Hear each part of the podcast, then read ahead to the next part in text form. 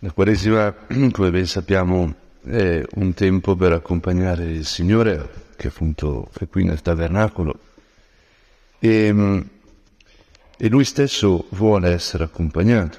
Questo è, la, è il messaggio anche che ci dà la Madonna.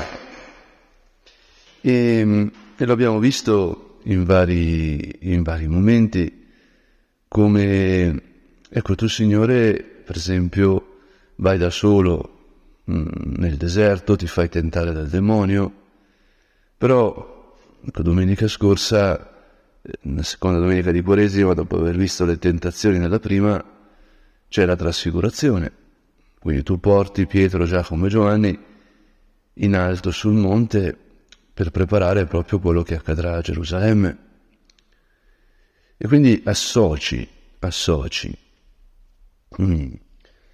gli altri, i tuoi discepoli più vicini, a te, non vuoi essere solo. E, e poi, dicevamo domenica nella Messa, che questa trasfigurazione punta verso l'Orto degli Ulivi, perché appunto nell'Orto degli Ulivi tu Signore preghi, e l'Orto degli Ulivi è un po' la sintesi della prima e della seconda domenica di Quaresima, nel senso che appunto tu...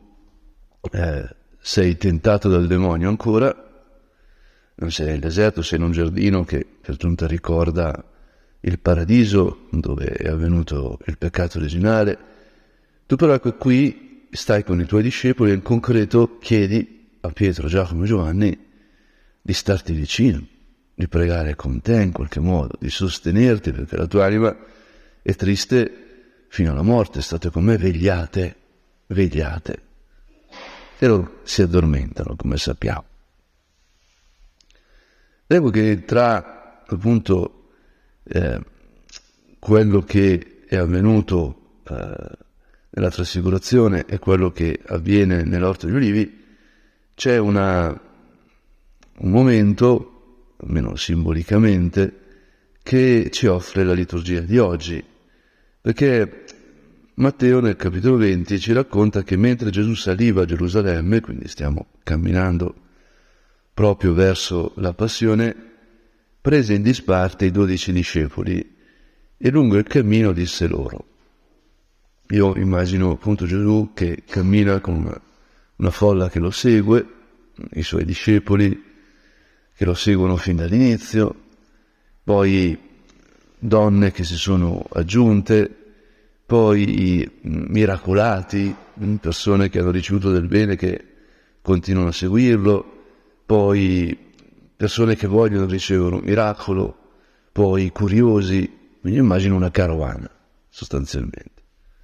Una carovana sfilacciata, dove tutti camminano dietro Gesù. Signore, noi siamo qui perché camminiamo con te e, e stiamo facendo orazione prima della Messa. E quindi è proprio un po' come quello che sta descrivendo Matteo, cioè in questo camminare insieme di una compagnia che non è folla, però sì è, è una compagnia, ecco che tu prendi di sparte i dodici e parli a loro, magari si saranno fatti un po' avanti. Ecco, noi saliamo a Gerusalemme e il figlio dell'uomo sarà consegnato ai capi dei sacerdoti e agli scribi, lo condanneranno a morte e lo consegneranno ai pagani perché venne deriso e flagellato e crocifisso e il terzo giorno risorgerà.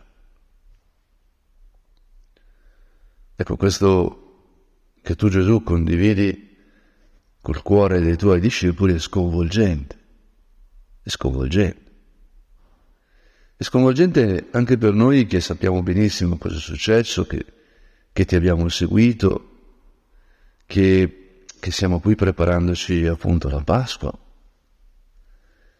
Perché appunto non può non lasciarci a bocca aperta, anzi a cuore aperto si potrebbe dire,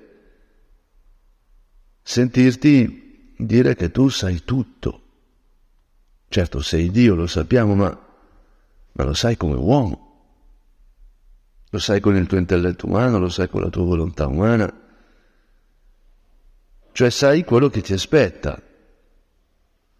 Sali a Gerusalemme, cammini verso la città santa e, e sai che ti tradiranno, ti condanneranno, ti consegneranno ai pagani, il tuo popolo ti consegnerà ai romani e, e verrai. Anche qui a me, confesso, colpisce. Eh. Gesù non dice mi faranno tanto male fisicamente, dice verrà perché venga deriso. Prima di flagellato viene deriso. Deriso, flagellato, crocifisso. È un crescendo, ma anche a me verrebbe da dire, vabbè, ma deriso, no? Più importante è flagellato e crocifisso. Invece no, al cuore di Cristo la derisione, lui che è re e viene preso in giro come falso re, ecco, quella derisione è profondamente dolorosa, è venuto a salvare e non riconoscono la salvezza, anzi, lo deridono, lo irridono.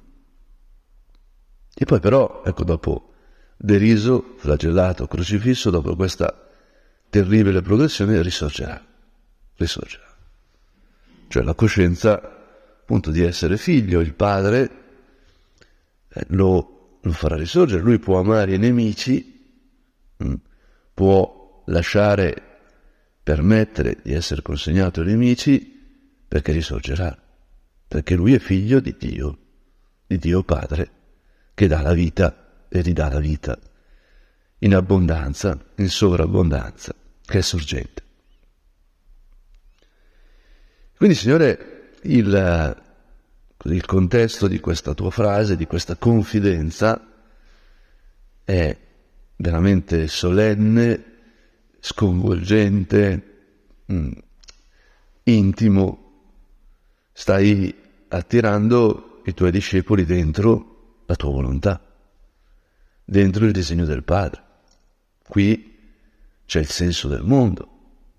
Ascoltando questa frase, c'è da rimanere aperto di fronte all'umanità e di fronte alla divinità, nel senso che colpisce quello che Cristo sta dicendo, cioè che, che soffrirà, lo sa, e sta andando liberamente a soffrire per noi, a farsi ammazzare per noi, e quindi questo non può non farci sentire sconvolti da tanto amore, ma anche sconvolgere la divinità, nel senso che Dio sta permettendo questo, che questo è il disegno del Padre, cioè rispettare la nostra libertà.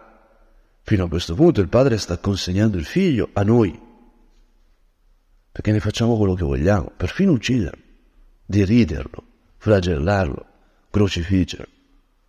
E poi ci penserà Lui, opera di Dio, appunto, a farlo risorgere. Ora, in questa situazione, proprio da fiato sospeso, da senza parole, si avvicina la madre dei figli di Zebedeo con i suoi figli, non è una sua iniziativa e basta, cioè viene lei con Giacomo e Giovanni, attenzione, Giovanni, l'autore del quarto Vangelo, e si prostra davanti a lui per chiedergli qualcosa. Lui le dà udienza, è proprio Gesù, è proprio Signore, eh?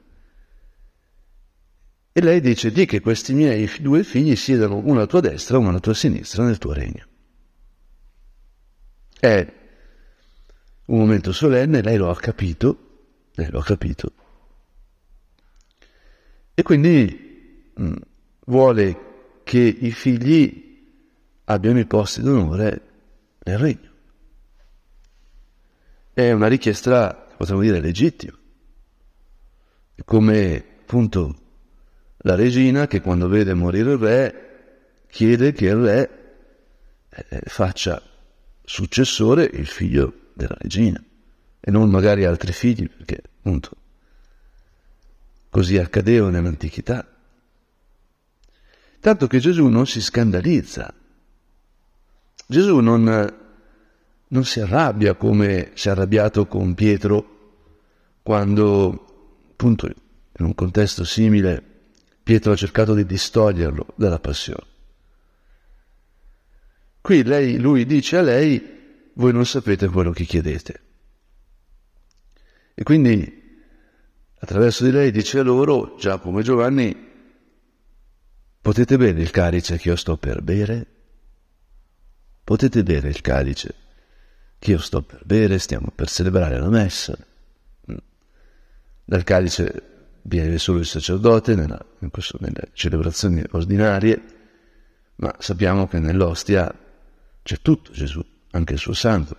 Infatti cioè un, non si dà normalmente la comunione sotto le due specie per ragioni pratiche, in parte, perché ci vorrebbe un diacono che tiene il calice per fare le cose bene, ma anche per evidenziare questo, cioè che in una goccia di sangue c'è tutto e in una goccia e un, in una briciola del pane c'è tutto, anche il sangue di Cristo.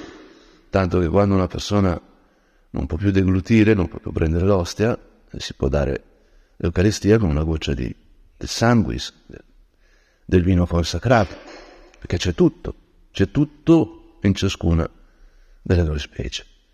La divinità, la regalità, il corpo, l'anima, eccetera, eccetera, di nostro Signore Gesù Cristo.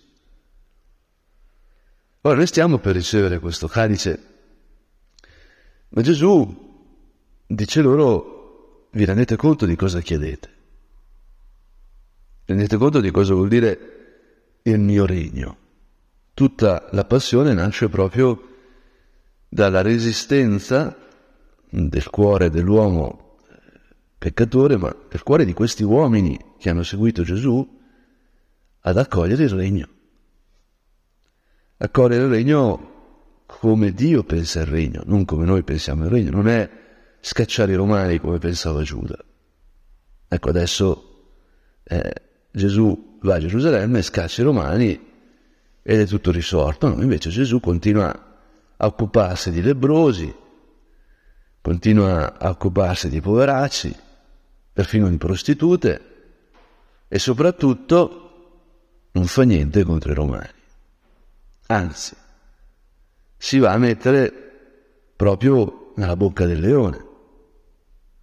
E allora questo non mi va. E Signore, questo è anche il nostro cammino di conversione quaresimale. È, è Dio che instaura il suo regno. Il regno di Dio è opera di Dio. È l'appariziano, ma è il cuore della nostra conversione. La nostra vita è, è, è opera di Dio. Noi siamo regno di Dio. Ma questo regno si dà in, un, in una forma spirituale.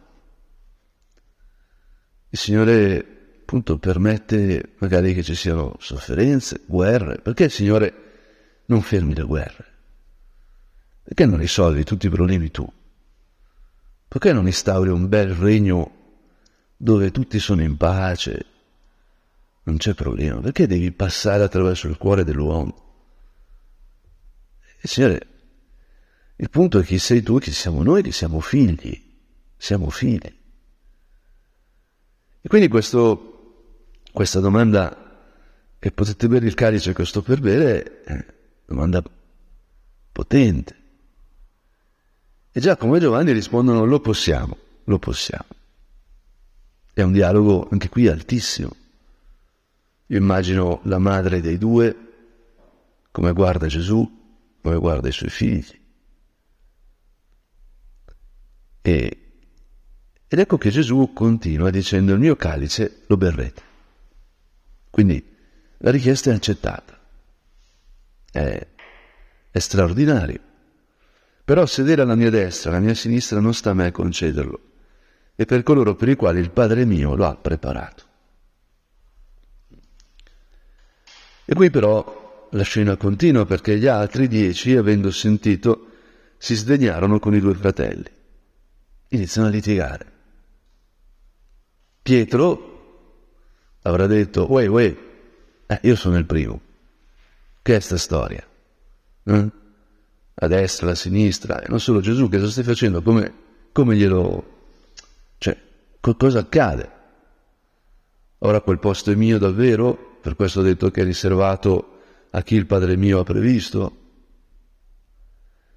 E, e allora Gesù deve, deve chiamarli a sé, quindi Potremmo dire che questo momento di intimità deve prolungarsi, anche crescere, e dice: voi sapete che i governanti delle nazioni dominano su di esse, i capi le opprimono, tra voi non sarà così. Ma chi vuole diventare grande tra voi sarà vostro servitore, chi vuole essere il primo tra voi sarà vostro schiavo. Come il figlio dell'uomo, che non è venuto per farsi servire, ma per servire e dare la propria vita in riscatto per molti.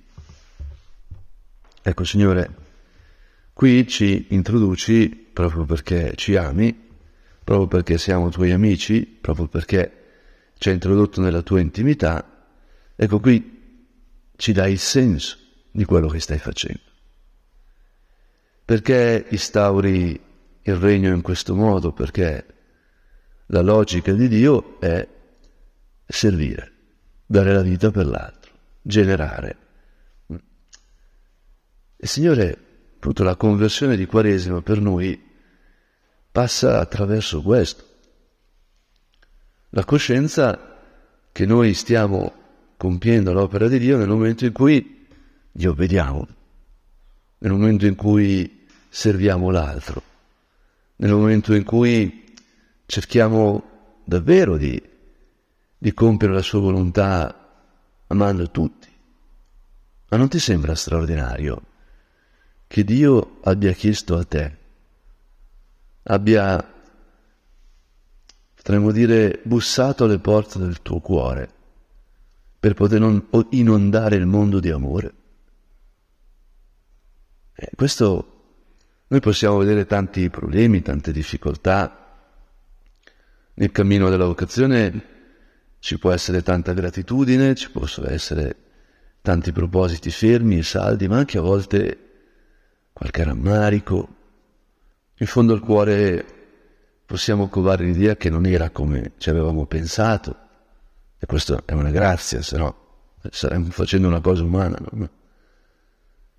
Forse perfino un pelino di recriminazione nei confronti di Dio, dicendo: ma oh, io ho seguito te, perché c'è questo problema, c'è quell'altro, perché c'è il male nel mondo, ma no, perché c'è il male nella mia vita, perché c'è il limite nella mia vita, perché c'è questo problema nella Chiesa, nell'Opus Dei, perché non dovrebbe essere tutto rose e fiori.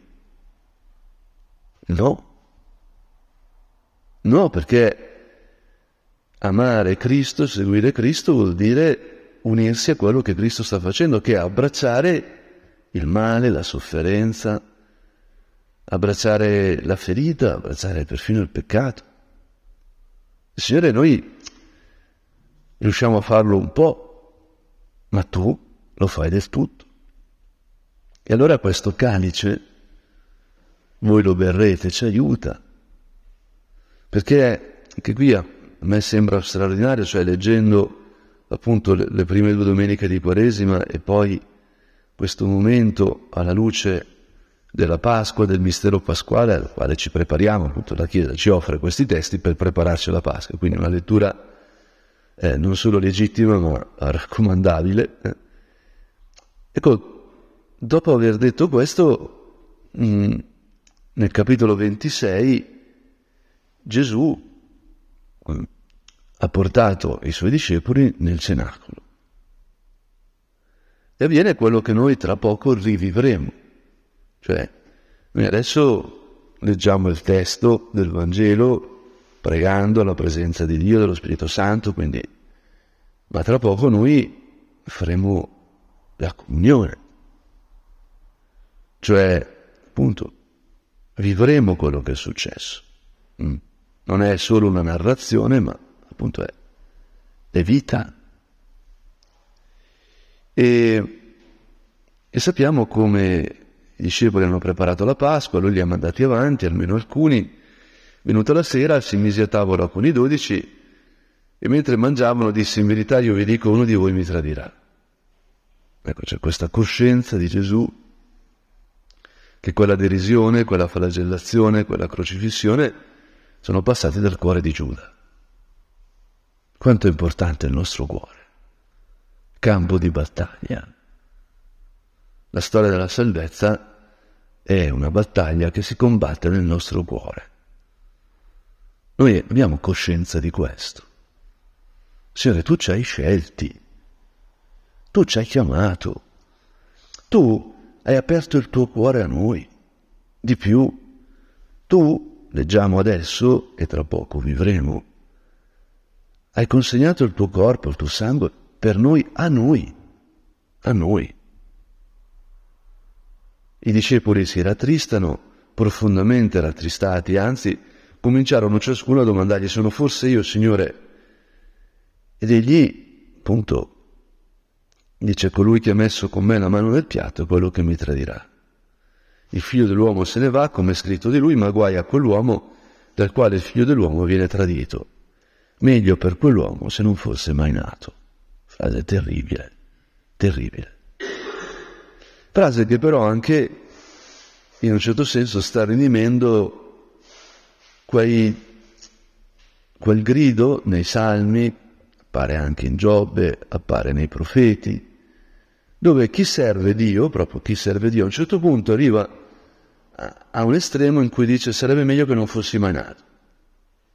Eh, sembra profondamente consolante, perché uno magari dice: ah, io ti seguo, Signore, ma sono sacerdote di Santa Romana Chiesa, però mi piacerebbe che non ci fossero certi problemi. No, però non arrivo a dire: Signore, mi piacerebbe non essere mai nato. Invece la Bibbia è piena di gente che ti ha seguito, che hai chiamato, e dice: mi piacerebbe non essere mai nato, è terribile. E allora qui si vede che il problema è in chi tradisce. Questa, l'unica giustificazione di questa frase è se si è tradito il figlio dell'uomo. E Giuda, il traditore, disse: Rabbì, sono forse io. È terribile anche questo. E Gesù gli dice: tu l'hai detto, tu l'hai detto. E qui Gesù non fa la scenata come quando caccia, i, come ha fatto il lunedì santo, qui siamo al giovedì santo, inizio della settimana a Gerusalemme, scaccia i mercanti dal Tempio. Qui no. Sappiamo che immediatamente, mentre mangiavano, Gesù prese il pane, recitò la benedizione, lo spezzò e mentre lo dava ai discepoli disse: prendete e mangiate, questo è il mio corpo. Poi prese il calice, rese grazie e lo diede loro dicendo: bevetene tutti, perché questo è il mio sangue dell'alleanza, che è versato per molti per il perdono dei peccati. Il perdono dei peccati. Il senso del, della Pasqua è il perdono dei peccati. Il senso della nostra vita è il perdono dei peccati. Io, appunto, ammiro tutta la teologia delle virtù, mi sembra importantissimo aiutare le persone a vivere le virtù, ma non dobbiamo mai dimenticare che lo scopo della Pasqua, quindi ciò che si gioca nella storia della salvezza, è il perdono dei peccati. Non è semplicemente vivere la fortezza, vivere l'obbedienza, vivere, cioè, il perdono dei peccati. E, e poi c'è quella frase profondamente consolante, un po' per tutti, ma soprattutto per i veneti, perché si dice: io vi dico che d'ora in poi non berrò di questo frutto della vite fino al giorno in cui lo berrò nuovo con voi nel regno del Padre mio. Quindi qui c'è la promessa che in cielo ci sarà il vino. Per questo ero in Germania a un congresso, in una taverna dove stavamo bevendo la birra, c'era il cartello, una zona anche cattolica, si diceva: visto che in cielo ci sarà il vino mentre non ci sarà birra, qui beviamo birra. Un sillogismo veramente poco teologico, ma comunque utile. Eh? Diciamo, utile.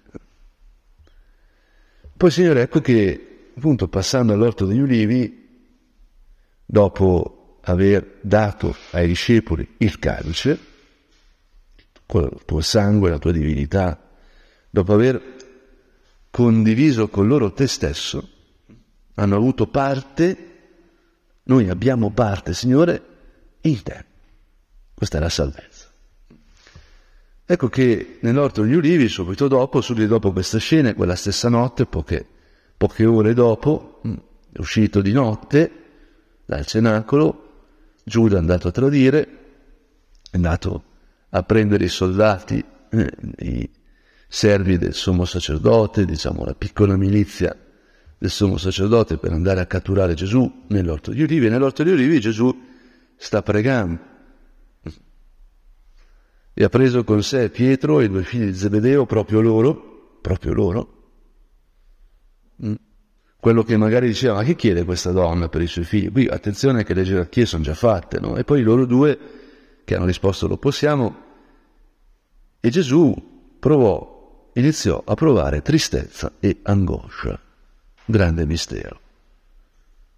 Tristezza e angoscia. Signore, noi ti stiamo facendo compagnia lungo la Quaresima perché c'è il viola, perché cerchiamo appunto di vivere più raccolti, perché tu per me, per noi, stai provando tristezza e angoscia. Non è mortificarsi per come se il mondo non fosse buono, è tutto il contrario. Cristo sta offrendo se stesso per questo mondo. E allora noi ci sintonizziamo col tuo cuore, Signore, cerchiamo di farti compagnia, di starti vicino in questa tristezza e questa angoscia. La Quaresima è amore.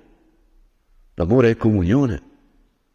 Cristo sta mettendo in comunione con noi, eh, la no, cioè, sta prendendo la sua morte, scusate, la nostra morte su di lui, la nostra morte diventa sua morte. Ma Signore, il minimo che possiamo fare è stare in comunione con te, rispettando la tristezza e l'angoscia che provi. La mia anima è triste fino alla morte, restate qui e vegliate con me. Gesù ce lo chiede. Signore, concedici di farti veramente compagnia in questa Quaresima, di stare vicino al tuo cuore, perché solo così saremo davvero noi stessi, saremo davvero liberi. Andò un poco più avanti, cadde faccia a terra e pregava, dicendo: Padre mio, se possibile, passi via da me questo calice. Però non come voglio io, ma come vuoi tu. Ecco il calice. E poi, Signore, c'è l'essenza della Pasqua, cioè tu prendi il nostro calice, Signore, che è il dolore, che è il peccato, che è la sofferenza, e dai a noi il tuo calice. È uno scambio di calici. Signore, noi come Pietro, Giacomo, Giovanni ci distraiamo, ci addormentiamo. Però ecco che appunto la tua parola è più forte.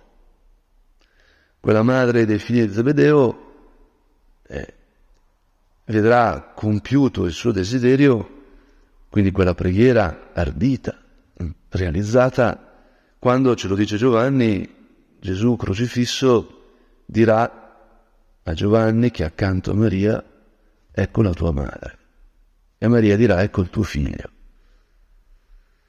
e, e la madre dei figli di Zebedeo vede che non solo Giovanni è alla destra o alla sinistra di Cristo, Giovanni è Cristo.